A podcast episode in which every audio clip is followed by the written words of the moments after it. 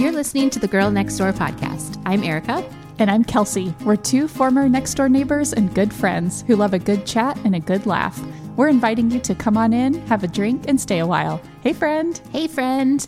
Okay, today's episode is going to be a deep one. We are talking all about faith, the role it has played in our lives, any big shifts that have happened for us, the way we view spirituality currently, and some thoughts on raising kids in faith. But before we dive into that, let's do a little neighborhood news and talk about something I'm going to call heat habits. I like it. Which we talked about in our text message exchange the other day. It is hot, hot, hot yes. everywhere this summer. And as we are recording this, we are experiencing more than one week mm-hmm. of 110 plus temperatures here in Arizona, which is not rare for us this time of year, but the monsoon rain hasn't really come in yet. No. And we are just it's hot. It's relentless right now. So it is that time of year where we turn to anything we can for some semblance of relief from the relentless sun. What are your most recent things you've done to mentally cope? We were texting about. Yes, I am into this. You have to be. I am leaning all the way in to planning for back to school and fall. Yeah. we are about to go back to school. It will still be hot for a long time, but that just feels like a yeah. new season. I think starting school a little earlier than I normally do or intended to has really helped me cope yeah this summer yeah because you kind of change at least the rhythm yes. of life and you know yes. that that will bring you into better weather right. and like your fall routines and things and as i was just joking with you before we started i want to hear about everyone's new school yeah, routines and so fall routines. yes. I don't know, just anyone talking about routine. I think because routine feels so absent from my life right now here before we have started school that I'm just craving it. So I want to hear about anyone's. and then also, uh, I was putting in a Target order the other day for all the school supplies that my kids will need. And I sure did put some ghost leggings and a pumpkin dress in yeah, my cart for Maeve. Yeah, you did. I was like, oh, you've got some Halloween clothes think, get I, it, think get I've got a comfort by by those. Yes. So anyway, that that is how I'm coping. I'm just kind of daydreaming, living in fall and living in full denial. And it's yeah, it's working great for me, honestly. And we just start earlier and earlier yeah. every year with the denial. Yes. Um, I am back on my Arctic shows. Yes. I had not been really like okay. I feel like really since last summer. This and is then, just when you need them. Yeah, I literally was like, I miss it. Oh. I miss it. And so I'm loving my life below zero on Nat Geo. I'm loving any Arctic themed nature show. Uh-huh. If it's got snow and ice in it, I'm here for it. I will also tell you related to oceans at least. Okay. Jason Momoa is hosting Shark Week. Oh, so that is going to be up there also on my you're going to shows tuning, to get me through. Tune, tuning yeah, right in exactly. Aquaman himself. Okay, and then the other thing is we were talking about is have you heard of Summerween? Only from you. so I follow several like bookstagram type accounts or book YouTube, especially with homeschooling, like that kind of overlap between like a book channel and a homeschool channel. And apparently this is a whole thing. Hashtag Summerween. Had not heard of kind it. Kind of like Christmas in July, right. where people just intentionally, especially with reading, like lean into like the horror and the scary reading for a week or so in the summertime right. in July. So I have a little stack of things, like a middle grade one and another one that I want to read like sometime in the next week or so here to just you know, get the fall vibes yeah. percolating. Get it, get it ready. I'm here for it. Now, when you were texting me about this, a funny exchange we had was I said, I love it. And I said, haha, it's a little bit funny. It sounds a little bit inappropriate with the weed. and, and, you said, yeah, I like it that like, way. It makes me like it more. Yes. Actually. so I like that a lot. okay. Before we even get into this, we want to start with acknowledging that talking about faith can be a very sensitive and sometimes divisive topic. And it's also just very personal. So sometimes I think we then avoid talking about it even with those we're closest to. So we are going to approach this with as much care and respect as possible while telling our own stories in the hopes that someone can relate and connect, which is just always the goal of our show.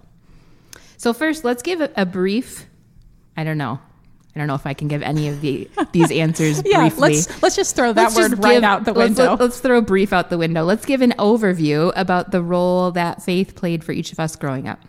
Okay, so I did grow up going to church to the Methodist church that was was really close, is really close to my parents' house, and went there consistently from childhood through high school. Mm-hmm. And I would say it was a pretty important part of my adolescence because we went regularly every Sunday. And then when I was a bit older, I went to youth group on Sunday afternoons, mm-hmm. evenings, all through high school. I met really good friends there, um, had some great adult role models, and overall, it was just a really positive experience. Mm-hmm. Um, and I had some good church summer camp experiences okay. as well. I personally love the practice of helping others, and I have good memories of volunteering in youth group, and I'm really thankful to have had those opportunities. Uh, we would regularly go to the Texas State Hospital where people with severe mental and physical oh, wow. disabilities mm-hmm. live, and we would spend time with them and bring donations to them. We would build or fix up houses in the summer, like on mission trips mm-hmm. to other states, mm-hmm. and we would sometimes visit homebound people who were part of our church community at home. I remember serving dinner um, to people who were, we kind of had this part of our church almost kind of like a apartment or a dwelling so people experiencing homelessness could live there and we would volunteer mm-hmm. to bring meals um, so just really good memories of of doing that, and I think that developed kind of that service orientation, yeah, especially me. at such young ages. Yeah, um, I will say, although we went to church on Sundays, we didn't practice religion at home really in any way. Okay. Kind of, there was kind of like a separation. Mm-hmm. We didn't pray before meals or mm-hmm. before going to bed, or like our parents didn't encourage us mm-hmm. to do that. We didn't have religious themed like storybooks and yeah. things like that. So I guess in a way it, it felt separate. I mean, I felt like the the things that we were hearing at sermon about kindness and service and forgiveness. Right. I do feel like I saw my parents practicing right, those right. things, but they wouldn't explain it to you us like in an a way. overtly religious family. Yeah, exactly. Yeah. They they weren't like kind of teaching us about morals and things in uh, like in the context of mm-hmm. church in mm-hmm. a way other than bringing us to church i think i think they modeled those things obviously but so anyway um, faith was really important to my grandmother my mm-hmm. mom's mom and so she would send us the like christian movies and books like the kind that were supposed to be cool for yeah, kids yeah. you know and so we would watch those or read those but that felt more like an exception to our otherwise kind of like more non-religious home yeah i guess yeah so yeah that's kind okay. of what i remember okay so first of all, I was always a little bit jealous of kids like you growing up. Oh yeah, that could go to church and not have it infiltrate gotcha. every aspect of mm-hmm. life. Not that, um, not that like if something is important to you that you shouldn't incorporate it into your life. But I, I was like the target audience for like my parents were the target audience for those books and movies gotcha. and things like that. So I grew up in a conservative um, evangelical home. Okay. So very much in like the 90s, Kirk Cameron, you know, um, I what's, don't even what's know. What's the Kirk like, Cameron reference? like, this is why I'm like, do we have five episodes to talk about yes, this? There's we so do. Yes, we do. Um, Okay, Kirk Cameron is, you know who Kirk yes, Cameron is? I do. And you know he's like a super Christian now. I think I have that vague sense. And he's got like a podcast and YouTube and all of this where it's like, and he'll talk a lot about, like, he made a movie about like the end times. okay. That kind of. Okay, he's all in. Like, real, like, zealous, real into, um, infiltrating pop culture okay. with Christianity okay. kind of a thing, like only Christian music, only okay. like that kind. So my parents definitely went through a phase like that. Like for a while, we didn't celebrate Halloween even. Mm um, just because it was like kind of worldly and mm-hmm. you know elevating evil or gotcha. whatever like that. So th- they're very different now, mm-hmm. but that we definitely were in that space for a while. Um, when I was really young, we had kind of a small, almost like a family church, I would say, that a lot of our family members went there.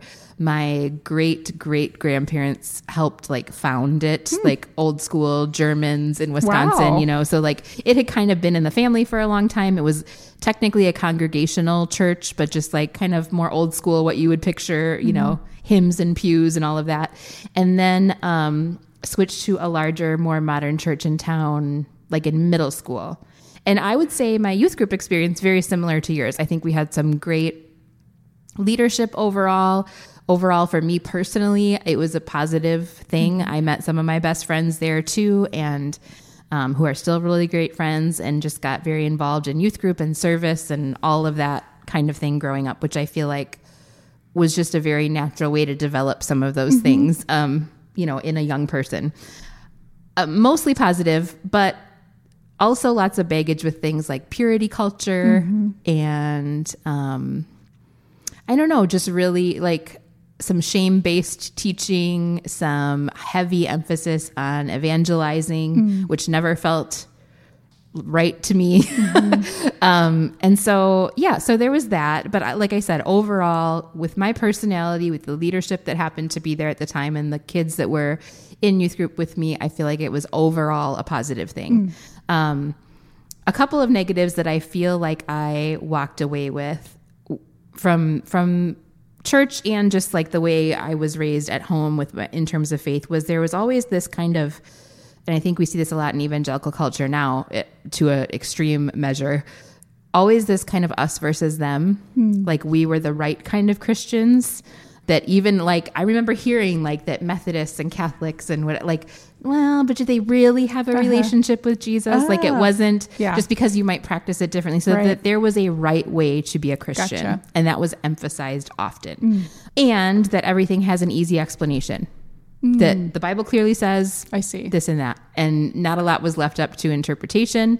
Overall, like I said, I think that my parents' faith they came from fairly broken homes that had a lot of dysfunction going on. And i think that they viewed their faith as having saved them in a lot of ways. Mm-hmm. like and made them good parents. It made them loving to each other and committed to their marriage. And so they wanted us to have that. So all of that was like very very good intentioned. I mm-hmm. want to make sure to acknowledge that. But yeah but it comes with baggage right? Mm-hmm. like like a lot of things do that are mm-hmm. well intentioned. So that's where kind of me growing up okay was. Yeah. Okay. Thank you for sharing that. Yeah. Okay. So, where would you say you currently are if you have five more hours to talk about this yes. in the realm of personal faith or spirituality or religion? Okay. So, I guess I would say I don't feel like I occupy any of those realms because I would describe myself as a compassionate atheist. Yeah. Is how That's I would describe myself.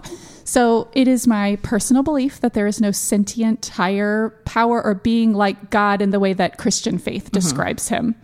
However, I also acknowledge that I am not all knowing. Mm-hmm. And so I could be wrong. I could be wrong, which is something that was very much missing from my upbringing. The whole I could be wrong. That's a great so, way to put it. Yeah. So I acknowledge that I could be wrong, but that is what I feel is okay. true. So mm-hmm. that feels true and right to me.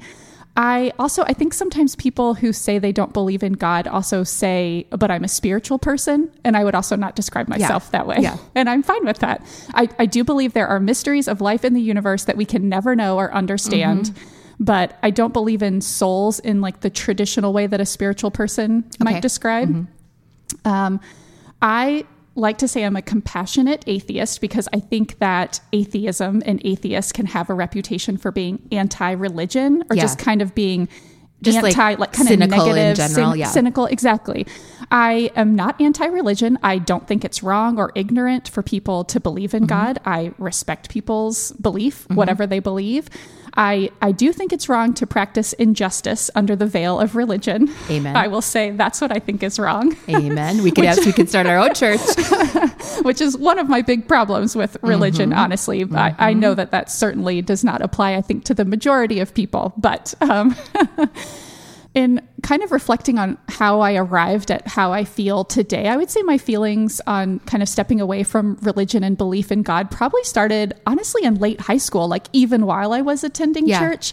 I, I really appreciate that the church that I was a part of and the youth group that I was a part of, I think just really emphasized values and yeah. things like that. Yeah. And I think it left room for I think maybe questioning or just I don't know acceptance individual interpretations of yeah, some of the harder yeah I think so right? I think yeah. there was um, talk about different Bible passages mm-hmm. and you know we might not take this literally right. but we take the spirit of right. it and so anyway so I think maybe just kind of absorbing part of that and then I think definitely my feelings of being an atheist were solidified during college uh-huh. and that just like felt right to me in kind mm-hmm. of a mm-hmm. way that I was already heading. I will say I feel great about being an mm-hmm. atheist. Mm-hmm. Happily atheist. I, it feels right to me. I don't have doubts or worries that there might be a God that I should be praying to or considering mm-hmm. in my life. Um, and and I want to say too, for people that believe in God and mm-hmm. practice faith and do so in ways that put good into the world, I feel great about that too. Yeah. Like yeah. I I guess I just want to emphasize that. I guess sometimes I almost have a worry that if someone who is very religious hears that I'm an atheist, that they are like think that I have that you're actively against actively against lifestyle. or that I'm like grappling with something or I'm like yes. missing something yes. in my life and I would be happier and more content. They were probably raised evangelical if that's what they think. and so I, I, guess I just for whatever reason want to emphasize that I feel great. I'm good. I don't it. I don't need and it. I feel great about whatever yeah. anyone else believes yeah. as well. So No, I think you're so great about that. Oh, thank um, you. Okay. Oh, hold on. Oh no. One more ahead. thing. One oh, more. I'm still walking down. You go ahead. Road, Let's Erica. go. Let's go. I'm I'm with you. Okay. I will say the only thing uh, like in present day that sounds appealing to me about religion or a church would be the community. Yeah. Because like I said, I do have really good memories from my childhood being part of church. I remember. I wonder if your church was like this after the service and i guess maybe it was after the service and then maybe we would go to sunday school after that i don't know but there was the hospitality room yeah there was juice and coffee and cookies yes. everyone's chit-chatting yep. i just i love that mm-hmm. i love to do sit around and chit-chat and nowadays. there's less of that I feel like just institutionally in general now. There's yes. not as many like organizations exactly. to belong to like that. Right. There's not exactly. Much, yeah. So much has moved online yeah. and and I miss that and I I kind of think about that fondly and think about what that does for kids. Like, yeah. I think it's so cool for kids to be around different adults who are great role models, who mm-hmm. are maybe going to model the same values and characters that you care about, but they're getting it from other adults. Right. I do think that is really powerful Valuable, yeah. and important. And I think that church can, can serve that role. Um, I have heard about the Unitarian Universalist Church, which is accepting of all people mm-hmm. and all faiths and non belief. Um, unfortunately, there's not one anywhere near no. or convenient no. to me, and it's and it's not something that I I do feel so appreciative and grateful that I have strong community in right. my life. So it's not like I feel like I'm That's so missing. lacking community that I want to travel like 30 minutes right. every, every Sunday. exactly. So anyway, so yeah, I will just say that. Okay. I like that. Okay, I would call myself if I had to put a label on okay, it right now. and you now. do for this podcast. I do. I have, which is why this podcast makes me a better human. I have to process oh. things. Um, I would call myself a progressive deconstructing Christian. Ooh, I like that string of words. So, deconstructing because uh, I I would like to hold on to my faith but I want nothing to do with the way American evangelical culture has gone mm-hmm. and really has been going for a long time, but you kind of wake up to some of it. You know what I mean? And then the deeper I dig into the roots of this country and its founding and how complicit you know even like the southern baptists and all mm. the the roots of like my upbringing are the more eh, i see how it intersects with politics and misogyny and mm. power plays and racism, I just am grossed out, to be completely honest. And I'm like, can I take the Jesus part mm-hmm. and the kindness part and the loving part, which I think was the point, anyways, and you can keep the rest of it, please? Mm-hmm. Um, that's kind of where I'm at. I'm a little angry. I'm really, uh, really heartbroken and disappointed with like the culture that I grew up in and, and people that I knew and looked up to even and their response to current cultural times. Um, COVID is included in that, mm. the callousness with which that was treated in a lot of evangelical spaces.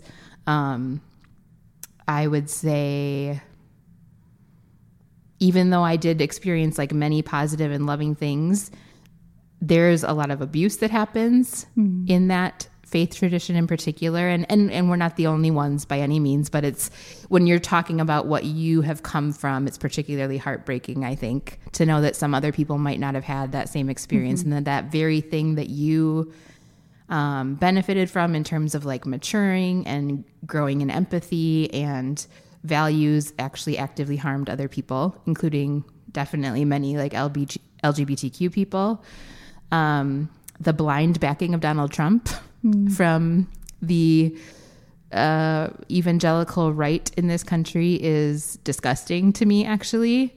And so I have a really hard time with it. It's hard to dis deconstructing is literally what's happening. Like I feel like I'm detangling what I believe from what I was taught from what is just a cultural tradition from mm. what is an American thing mm-hmm. and it's so dysfunctionally intertwined that it is very hard to process sometimes. Mm.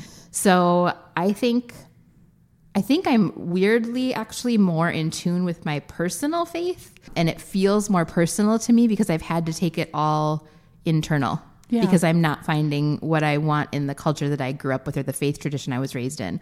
Um, and in fact, am like actively headed the other way.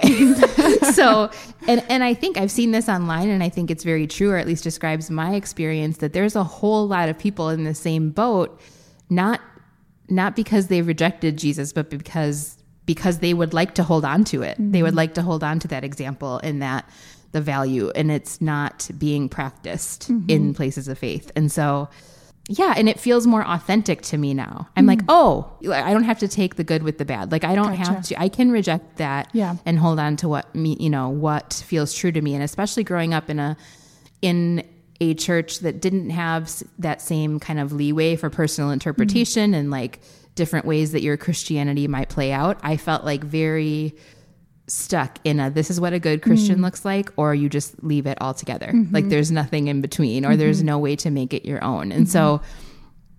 I think that that's actually been a good thing. So I would say right now I am open to, but not actively looking for a progressive Christian church that is LGBTQ affirming because I think mm-hmm. that is super important and the church is on the way wrong side of history with that one and it's just antithetical to like everything I think Jesus talked about. One that welcomes women into full mm-hmm. leadership mm-hmm. and pastoring or any kind of participation that they feel called to do. And unless and until I find that, I will not be going to church and I'll continue to sort this through on mm-hmm. my own with books and friends and mm-hmm. podcasts and, you know, just keep it personal, but I feel similarly to you where I kind of, I wouldn't say I miss it. Like you said, I do feel community in other senses, but there is this specific kind of like, I don't even, moral community is not the right fellowship. word, but like fellowship, yeah, it is, is, the word. It is. And like, I'm, it's so funny because so many like Christianese words are like super triggering to yeah. me. And even that's one of them. Uh-huh. But there really is a difference when you know you share like a way of, looking at the world mm-hmm. with people. Not that everything's perfect, not that you're going to get along with everybody, but that's what's been so hard and heartbreaking is when you think you share yeah. the way of looking at the world and treating people with these people you've grown up with in some cases and then you're like, "Oh wait, I I don't I can't fellowship with you. I don't I don't think the same thing you do. Mm-hmm. I don't and in fact I think that's super harmful." Mm-hmm. So, yeah, it's just I'm open to it, but I'm definitely not real hopeful again in especially in the Phoenix, Arizona area. I've had very little luck finding a place mm-hmm. like that. And so again, I don't want to broad stroke any one church or denomination or anything. I'm just saying from my experience and and even being able to say it was mostly positive mm-hmm. and still mostly positive for me does not mean it didn't harm a whole lot of other people. Mm-hmm. So I want to just be always aware of that. Mm-hmm. So yeah, that is yeah. where I'm at. Yeah. And that's like literally the shortest version of it I could think of because there's way more. But I love and respect just how much thought you're putting into it. And I love your approach of the deconstructing. And like you said, you can still hold on to and find so much value and guidance in the parts that are true for you mm-hmm. and you can reject the parts that yeah you know like to, that doesn't match to up. be harmful okay so how do you feel about raising kids when it comes to faith or lack of faith or whatever mm-hmm. you want to call it. Yeah, well, Chris and I are on the same page about not raising our kids going to church and about not teaching them that there definitely is a God. But what is important to both of us is teaching them about different religions and their philosophies mm-hmm. and having an open mind and a respect mm-hmm. for those. I mm-hmm. think that's really important. And that just that goes for, you know, everyone's different way of yeah. living and being. So we always describe things around faith and religion kind of something like in this way. You know, some people believe this and mm-hmm. and they do that because of this or they feel this way or they practice this and it's their right to do that and you know maybe a little bit more about that mm-hmm. and as you grow up you can decide what feels right to you yeah and so we always talk about that. You know, that will come up if they have heard someone talking about heaven, which mm-hmm. isn't something that we believe in, mm-hmm. but we kind of describe how some different religions think about heaven mm-hmm. and that some people believe that. And it's a really wonderful thing mm-hmm. that they have. Mm-hmm. And that's something you can believe in. And we kind yeah. of try to leave it. no one really them. knows, anyways, right? Yeah. Like technically, right, right. So, and I will say, if my kids grow up and believe in God and go to church, I won't be disappointed. Yeah. I'll feel good knowing that they made the decision for themselves and that they feel fulfilled by it. Right, right. Um, yeah, this is also super hard and complicated for me because uh, I do see so many benefits to faith, and I do see benefits even while struggling with the really hard parts of how I was raised. Mm-hmm. And so, and it feels like this big responsibility, especially, yeah. and it was definitely harped upon growing up that like families should be like, mm. you know, your your first role of evangelizing is within your own family and bringing up your kids to know God and and I'm like, well, what if I'm figuring out how to know God still? Right. How do we do that? So that's kind of how I've approached it. Like, mm-hmm. let's figure this out together. And kind of similar to you, like, this is what people believe. This is kind of what I was taught in my church. I'm not sure if I believe that anymore. I'm working on it. What do you think? Mm-hmm. And just being very, yeah, we, we learn about other religions, we learn about all of it and approach all of it with, um, an open mind and trying to be as non-judgmental as possible, but also calling out like that like for instance, we just started learning about the Oregon Trail today, yesterday. And uh, we are learning about manifest destiny and mm-hmm. we are mm-hmm. learning about you know, they're they the video we were watching, they were saying like they felt like it was their God given right to expand right. the country to the west and take it over from whoever else lived there. Yeah. And my girls, I was so happy because they were just like, Ugh, that's not like I was like, do you think that has anything to do with God, or are they using God to do what they want to do? And they're like, yeah, they're using God. That's what that is. And mm-hmm. I'm like, yeah, I think that that happens a lot, you know. Mm-hmm. So just like pointing out, like if it's, I don't believe, I do believe in God. I don't know what exactly that looks like, but I don't believe that if it's got no good fruit whatsoever, that it's of God. Mm-hmm. I think just mm-hmm. because someone brandishes that name or mm-hmm. weaponizes scripture or whatever, it does not mean it's actually from God. And so I think I'm trying to like point that out to my kids, you know. Mm-hmm. Um we did attend a church as a family out here until I had both a very sexist sermon that I wanted to work walk out of at Oof. one point, followed by a very sexist marriage group that Oof. we had joined, thinking, "Oh, we'll meet people. This will be good." We were going through kind of a rough patch after our um, adoption was finalized and we were kind of out of survival mode. And then I had a very uncomfortable Sunday school experience with Vanessa where she, you know, we didn't go every single Sunday, but it was maybe like twice a month. So she didn't know all of the teachers and kids. And I think we hadn't been in the summer for a while. So it had been a little while and she'd moved up a grade or mm-hmm. whatever. And two times because the first time I was like, "Am I imagining that?" or like, "Was that weird?" And then this it happened again. So two different times there was a male Sunday school teacher, and it was like for first graders, which that's fine, but mm-hmm. it was a little rare in our, especially culturally, right? That's right. just a little more rare. And he was just very like in the kids' faces and mm-hmm. very pushy. I felt like. Mm-hmm like didn't approach anything with like humility or like sensitivity. Hmm. And I went to go pick her up from Sunday school like after the adult service got out and there was like a line down the hallway for this class. And he is physically stopping with his arm in front of the door each child before they leave the classroom that they have to recite the memory verse that they learned. Oof. And I was intense. number 1 wanting some lunch. and number two, so it had happened before, but I, I again, I kind of didn't see it. Like she saw me and kind of came out in the hallway, right. and I didn't see the whole thing go down. And then it happened right in front of me, and I was like, "No, we're leaving now. She doesn't need to do that." And I like took her by the hand and took her out, and it was everything in me not to be like, let me tell you a few things. I know exactly what's going on here. So, anyways, angry former teacher yes, Erica, do yes. not cross her. Raised in the church, I know all the tricks. Do not. So, I just felt like that is the last way I want my kids to view mm-hmm. God and the Bible and mm-hmm. the wisdom that can be found there and the beauty that can be found there. Like where they're just number one forced to memorize crap for mm-hmm. no reason Number two, like literally physically held against their will when their parents are coming to pick them up. And it was a very modern, you know, pretty like relevant, progress, yeah. fairly progressive church, I thought. And I was like, okay, no. Just because it has coffee in the lobby and the pastors wear jeans does not mean that it's actually any different. So we did not go after that.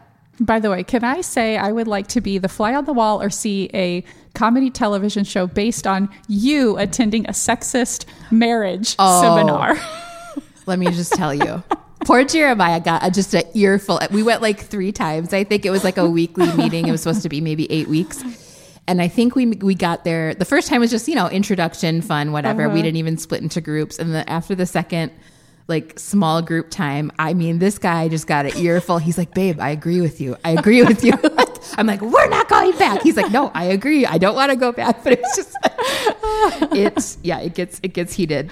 Um, so yeah, we've kind of left it at, um, you know, we believe in a loving creator and that he has made us all creators and made us all to be loving here on earth and introducing them to who, you know, that version of God, mm-hmm. who we believe him to be, and then also just being very open to questions and other people's experiences and wherever they decide going from there. I also just um I saw so much like shunning mm. growing up and not in some formal ways that you see on all these like cult shows, but just in very subtle, you know, oh, I'm praying for so and so's kid. Mm. They haven't been in church for a while, or uh-huh. somebody gets pregnant and they're 19, and just saw so much of that that I can't I can't even imagine doing that with my kids if they believe differently than me or mm-hmm. like they're mm-hmm. spoiler alert they're gonna like they're their own humans right. and maybe it's not about religion but it's about any other number of things sure. that are important to you and i just can't imagine that being like a deal breaker for our relationship mm-hmm. ever so that's kind of where we're at with it mm-hmm. Okay. So, have there been any books or other resources that you found interesting about this? Well, I have really enjoyed reading about Buddhism and Buddhist philosophy. Mm-hmm. I don't feel very well informed. I don't know if I could have a super intelligent conversation about it, but whenever I have read about it, that feels probably like the closest thing that feels aligned with what I believe. Like if you were going to be spiritual. Yeah, mm-hmm. exactly. And anything that centers nature and like the natural rhythms of the you know, natural world or the universe resonates with me.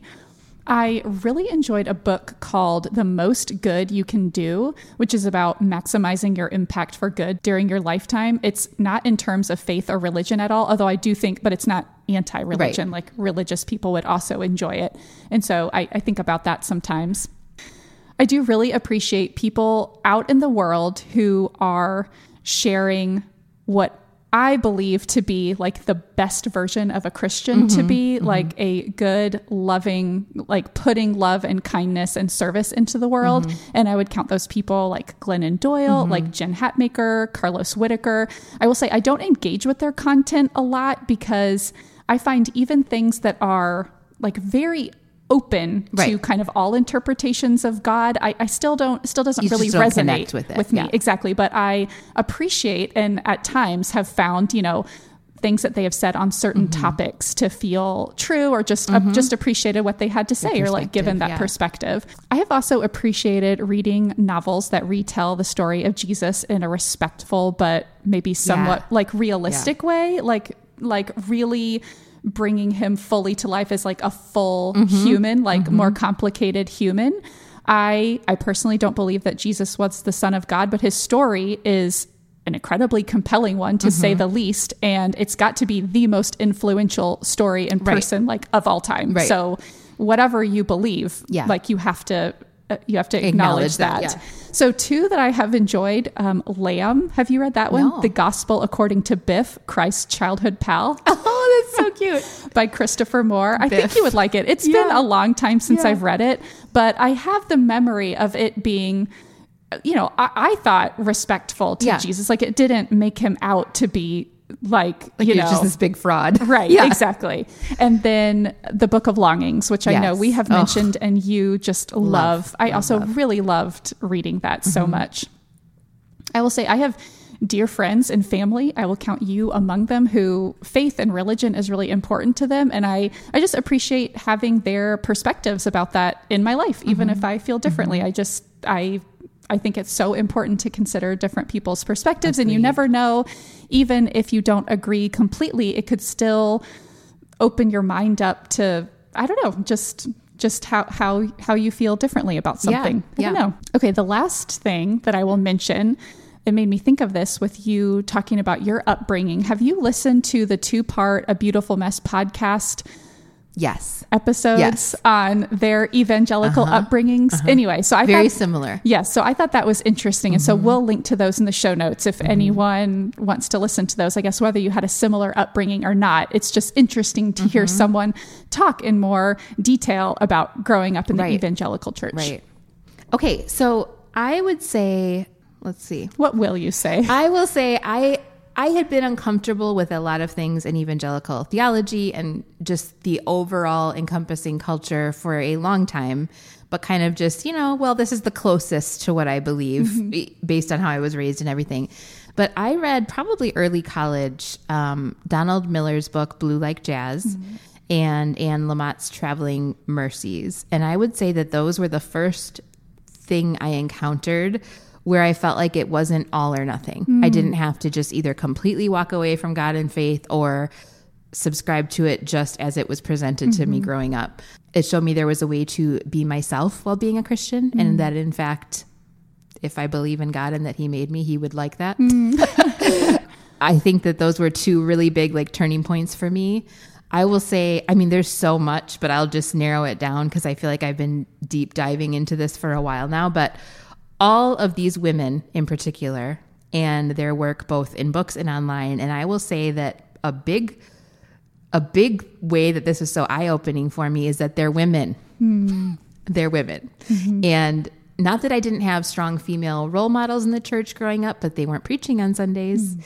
and they weren't leading on the elder board and they weren't doing making the big decisions and things like that and so to have women fully step into that role as like I, I, I, you know, I believe I can interpret scripture too, and I believe I can have something valuable to share with you. Is just been really refreshing and really like, oh, maybe this is what I've been missing, mm-hmm. and oh, maybe this is what the entire church has been mm-hmm. missing is the voices of people like this. So, anything by Jen Hatmaker, Glennon Doyle, like you mentioned, Shauna Niequist, who's got a really interesting story because she actually grew up in one of these major mega churches. Her dad was the pastor and had has they've since had a whole big situation there and he stepped down and just so her deconstruction is like 10 times more wow. intense than mine um, sarah bessey oh i haven't heard of her uh, erin moon who's hilarious by the way uh, and meredith miller is in, t- in particular meredith talks a lot about raising kids and faith mm. and a different way to do it. So mm. I appreciate that work. And then I did find my one of my good friends who I grew up in youth group with and we've kind of gone through similar processes with this is she introduced me to a podcast called You Have Permission by Dan Koch, I think is how you say his last name. And this, let me just read you the description of this podcast because I feel like it's like, yes, this is what I'm talking about. So many of us have been given bad answers to good questions questions about God, suffering, fate, science, justice, and more, often by people with pure intentions. But we needn't stop at those pat answers. You have permission to take both Christianity and the modern world seriously, and this podcast will introduce you to people from across the Christian spectrum engaging these timeless and difficult questions in various ways. Mm. That's exactly what the podcast does. I've found it so helpful to put words to some of what I'm feeling and noticing and like the patterns. And then also just, I think that's like my new faith is having more questions than answers. Mm. And I think that that is imp- super important. And again, the opposite of how I was raised, mm-hmm. where the answers were easy, they were clearly and literally spelled out in the Bible. Mm-hmm. And if you just followed this path, then, mm-hmm. you know, yeah, you might have hardship, but you'll be fine. Mm-hmm. And it just doesn't work. It doesn't work like that for me. I can't and maybe that does work like that for some people, but it doesn't work like that for me. So just embracing this new faith that again has more questions than answers and being comfortable passing that uncertainty mm-hmm. but beauty down to my kids mm-hmm. i think is is where i'm at yeah yeah what role would you say your beliefs play when considering the suffering and injustice of the world Oh, that's a big question. Mm-hmm. I I would say honestly the the enormity of suffering and injustice is is part of what informs my lack of faith and my disinterest in in religion honestly i yeah. have a really hard time imagining a reconciling those two yes things. to imagine a powerful or sentient being when there's so much suffering and mm-hmm. injustice. Mm-hmm. So I would say that's honestly a big a big part of it. When I consider suffering and injustice, I personally console myself by looking for the helpers, as Mr. Rogers mm-hmm. advised, who was himself an ordained minister. Yep. Yep. So that that definitely comes comes from faith, but although he didn't um, describe it in that way, and in believing that most people are good people, and I think ultimately having faith in people and in good people, and knowing that we do live in a world with more justice and less suffering than any time in history, mm, even though we have a lot to remember. Yeah, it's very hard to remember, but it's true, right. and so I guess that's something. So yeah, so true. Um, yeah, I would say my faith, what what I'm holding on to, um, helps me just gain some perspective and zoom out. Mm-hmm. I think it's it's a training in thinking about the bigger picture of life and mm-hmm. about the bigger ways, you know, and that and that and getting that young, I'm super grateful for actually. And then focusing on gratitude and on what loving action I can take in light of all the suffering and injustice. It keeps me from being fatalistic, mm. but also from being complacent. Mm-hmm. I just definitely don't want to be that kind of a Christian.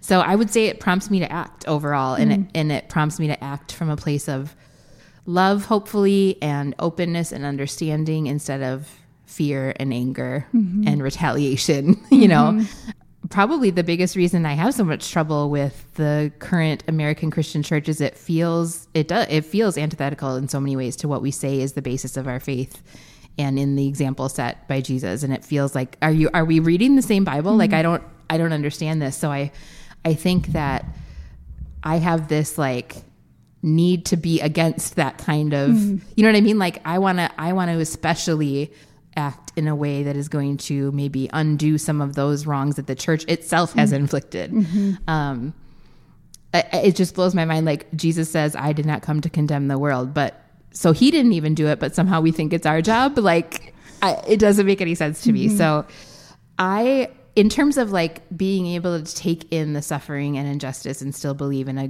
good God of some sort, I tend to view it, and my understanding is that God is kind of like a good parent in mm-hmm. some ways, and a good parent doesn't just and that he's and I picture him being heartbroken with us. Mm. And I don't know that that gets conveyed in religion very often. Mm-hmm. But I feel like if I was a parent, I am a parent. If being a parent, you can't always fix everything for your kids, yeah. and even if you could, it's not always the loving thing to do. Mm-hmm. And there are things that are brought upon themselves by how they mm-hmm. how they act and how and so even if I could wave my magic wand, would that be the loving thing to do? And mm-hmm. if I really believe that God is the ultimate embodiment of pure love, mm-hmm. is he even able to do that? Mm. You know what I'm saying? So that, and again, that is a huge philosophical question that mm-hmm. I am just beginning to grapple with, I think, but that's kind of the way I picture it. Mm-hmm. And I'm comforted by that in a lot of ways because I picture someone, you know, being there for their kid that is going on this destructive path and all they can do is love them, you mm-hmm. know, and it, it helps me feel that like God is with us in some sort of way. Mm-hmm. So mm-hmm. if that makes any sense. Mm-hmm. Um, okay, what do you think happens when you die? Ooh. Let's let's just end it on a yeah. big old question okay. that like you know people have fought wars over. That's right. so I don't believe there's an afterlife like heaven in in the way that the traditional Christian church describes. But I do think that life and death are mysteries we will probably never fully know mm-hmm. or understand. Mm-hmm. Like I said, I acknowledge that I right. do not know so, so much. I think I have kind of more of like an earth energy kind of belief that whatever energy and momentum was giving us life returns to the earth and finds new life in mm. some way. Not necessarily, yeah, way. not necessarily like the traditional reincarnation yeah. where you're reborn as another being, but surely the life force and the matter in us i mean that's just a law of physics like right, right. you know it, it has to go somewhere mm-hmm. exactly mm-hmm. and so is reincorporated into the world in some way i guess what i do kind of believe in in terms of an afterlife is the positive impact that you leave on the world even if people didn't realize that it was you who made the difference mm-hmm. maybe they're experiencing something that uh, you know was enabled by you. Right, like that makes right. their life better in a way. And also the memories that people have of you. I would say if i had to like describe it in this way that that heaven would be to have your loved ones remember you fondly for the rest of their lives and share things about you with other people and for the world to be a better place because you lived. And you so, live on that way. I love that. Yeah. Um, I also want to share, and I think maybe this could be important, that at this point in my life, I have not experienced losing a loved one in an unexpected or tragic way. Mm-hmm. And and I have no idea how having that experience will change my view mm-hmm. on on that and but that is the view i have right now mm-hmm. uh, but i did want to share something i heard something so beautiful on the wiser than me podcast with julia louis dreyfus in her conversation with isabel allende mm-hmm. so isabel was reflecting on the death of her adult daughter and then a short time after that the birth of a child i believe it was a grandchild that Isabel was present for. Mm-hmm. And she was kind of saying she doesn't know where we go when we die, but she thinks it's the same place as where people are before they're created as new people. Mm. And so she was sharing this memory of when this baby was born. She had this impulse to ask the baby, Tell me, what is it like where you came from? Mm. Because she felt like that is where her adult daughter was. And I just, I thought that was so beautiful. Mm-hmm. And I mm-hmm. kind of have liked yeah. thinking about there, and that. there's just something that is like, we know there's something more yeah. or something more all encompassing than just our like physicality. Right. right. Yes. And, and, that's just a beautiful way to think about it. I like that. Um, yeah, I no longer believe in a literal hell at all. Uh, I don't think that that is what is meant by the Bible, even talking about hell, like like I was taught. Um, I don't believe in eternal suffering and separation from God. I don't think that that is what he meant by that either. Actually, I think a lot of us live hell right here on earth mm. with our choices and with the suffering and with you know the way we separate ourselves from love. Um, and in terms of heaven, I'm not sure at this point. I think there definitely, like we've talked about, is a piece of us that is like our essence, right? Mm-hmm. Like our, there's a piece of us that is in some way supernatural mm-hmm. that we have a soul that we care about where our soul even goes is like different to me than being an animal who's just very existing and in the moment. But I do think that it may rest in the full peace and contentment of the divine and that mm. pure love, whatever that looks like, but not that that's like a literal destination mm. necessarily. And I think mm. all, I think there's a lot of ways maybe that looks like you, mm-hmm. the ways that you mentioned. I think so too. I think about when I have lost people in my life and just the gathering and talking about them and how that's like as close to heaven as I've ever felt mm. sometimes that like let's talk about this thing that transcends you know that that continues to live on mm-hmm. in terms of eternal life. So mm-hmm. that is a very muddy but you know, yeah. current version of how I view the afterlife. Yeah. Oh, it's so interesting to know. Okay. Whew. I'm a little teary. I'm a little sweaty. Yeah. It's a big deal. But what are you currently obsessed with? I think we're we're ready to move on. Yeah. Okay. Changing topics completely. Mm-hmm. I think we've talked about it before, but it is worth highlighting the Smitten Kitchen Keepers Cookbook. Oh, do you oh, own I it? I don't have the Keepers one yet. Okay, please buy okay. it or get it from the library okay. ASAP. It's like the tried and true, huh? Yes, it is her. I think 100 or 150. She said these are the recipes I would want to like pass down to my oh, kids. Essentially, that's such a cool idea. And so far, truly every recipe we have tried has been a keeper. Nice. I have been oh my gosh, they've been so good. Just this weekend, we made two recipes that we were just wow. oohing and eyeing over. So Chris chose this roasted cabbage with rye croutons and sausage, and we Yum. used a veggie field roast instead. Oh my That sounds gosh. so good. It was so good. You with your Midwestern you know love, love of cabbage. You know, you know, I love a cabbage and, and a, a kielbasa. Yeah. Just put it all in a bowl. Yes, it crunchy was croutons. So good, and Yum. I cannot wait to put this on rotation like for the fall. It yeah. was giving me fall vibes, yeah. and then. Cedric picked out the most decadent dessert, I think, of the book. They are the Lux S'more bars. Okay. So Yum. this is a in a brownie pan, a graham cracker base, and then you know like a chocolate mousse, chocolate thick chocolate pudding okay. middle, uh-huh. and then this thick meringue, like vanilla Ooh, meringue. Yeah. Oh my gosh. Yum. Are they cold? Are They're they like cold. refrigerated? Exactly. Ooh, that sounds good. They were so good. I literally think I could eat the whole pan and would like to be given the opportunity yeah. to try well, so. Someone please let me. So anyway, that cookbook needs to find its way onto I your shelves it. very soon. Ooh, okay. Maybe for the fall. I mean, you know, I'll add things to you the sure cart will. in a flash, so you don't have to tell me twice. Um, okay, I'm obsessed with our new dog. What? you waited till the end of the episode to tell me. to tell you. Okay, so we have a new little girl in our family. Her name is Kaya.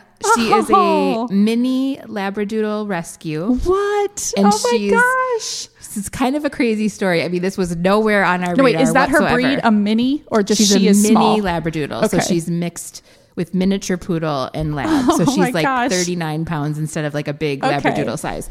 So she's four and a half years old. She was um, used for breeding.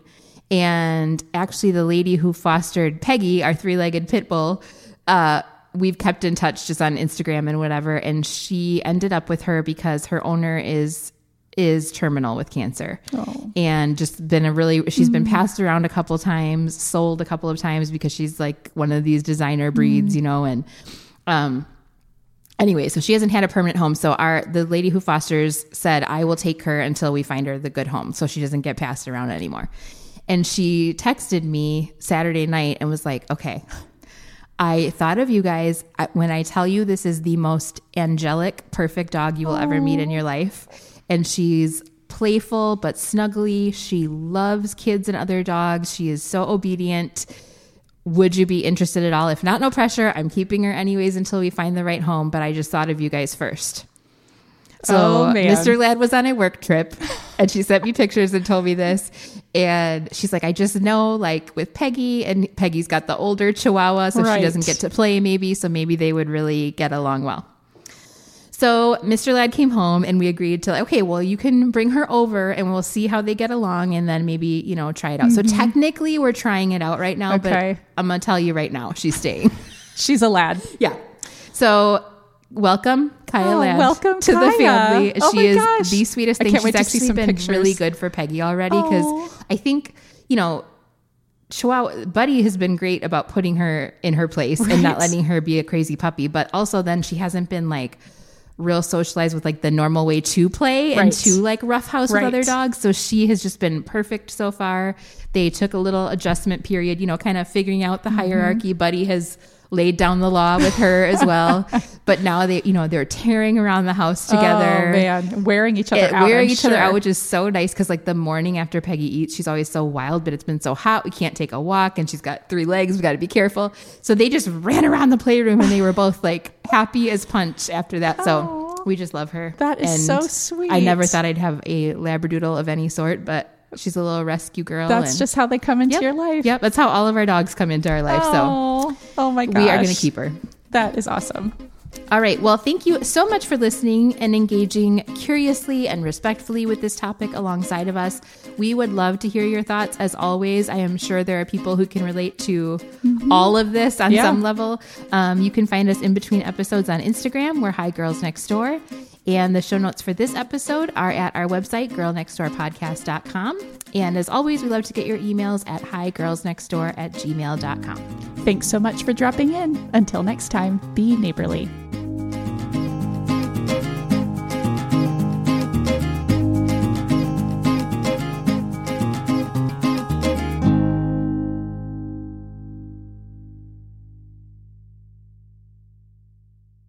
Very sensitive and sometimes divisive topic. Divisive. Nope. Stop. I'm going to start over. Talking about faith can be a very sensitive and sometimes divisive. Why can't I say the word divisive? Divisive. Mm-hmm. Divisible. D- divisible. Okay. Honestly, I don't really need to go down that road. we got a lot of roads to travel here today. We still have a lot of roads. What was I even saying before that? Okay. I love when we get stuck and just start like three sentences before finishing one. I know. she turned me on. No, I don't like the phrase. she turned me on. She, she could have. I'm open. okay. She introduced me to a podcast, You Have Permission, by Don. D- My God, I'm having a hard Don time talking. Dick. Tom, Dick, and Harry. Okay. And pause for my low battery. leave you on that cliffhanger. Oh. You're going to say something crazy like, I actually believe we are all reincarnated into cats. that would be amazing. I wish I could drop that bomb on you, right? Just like, what, Kelsey? Um,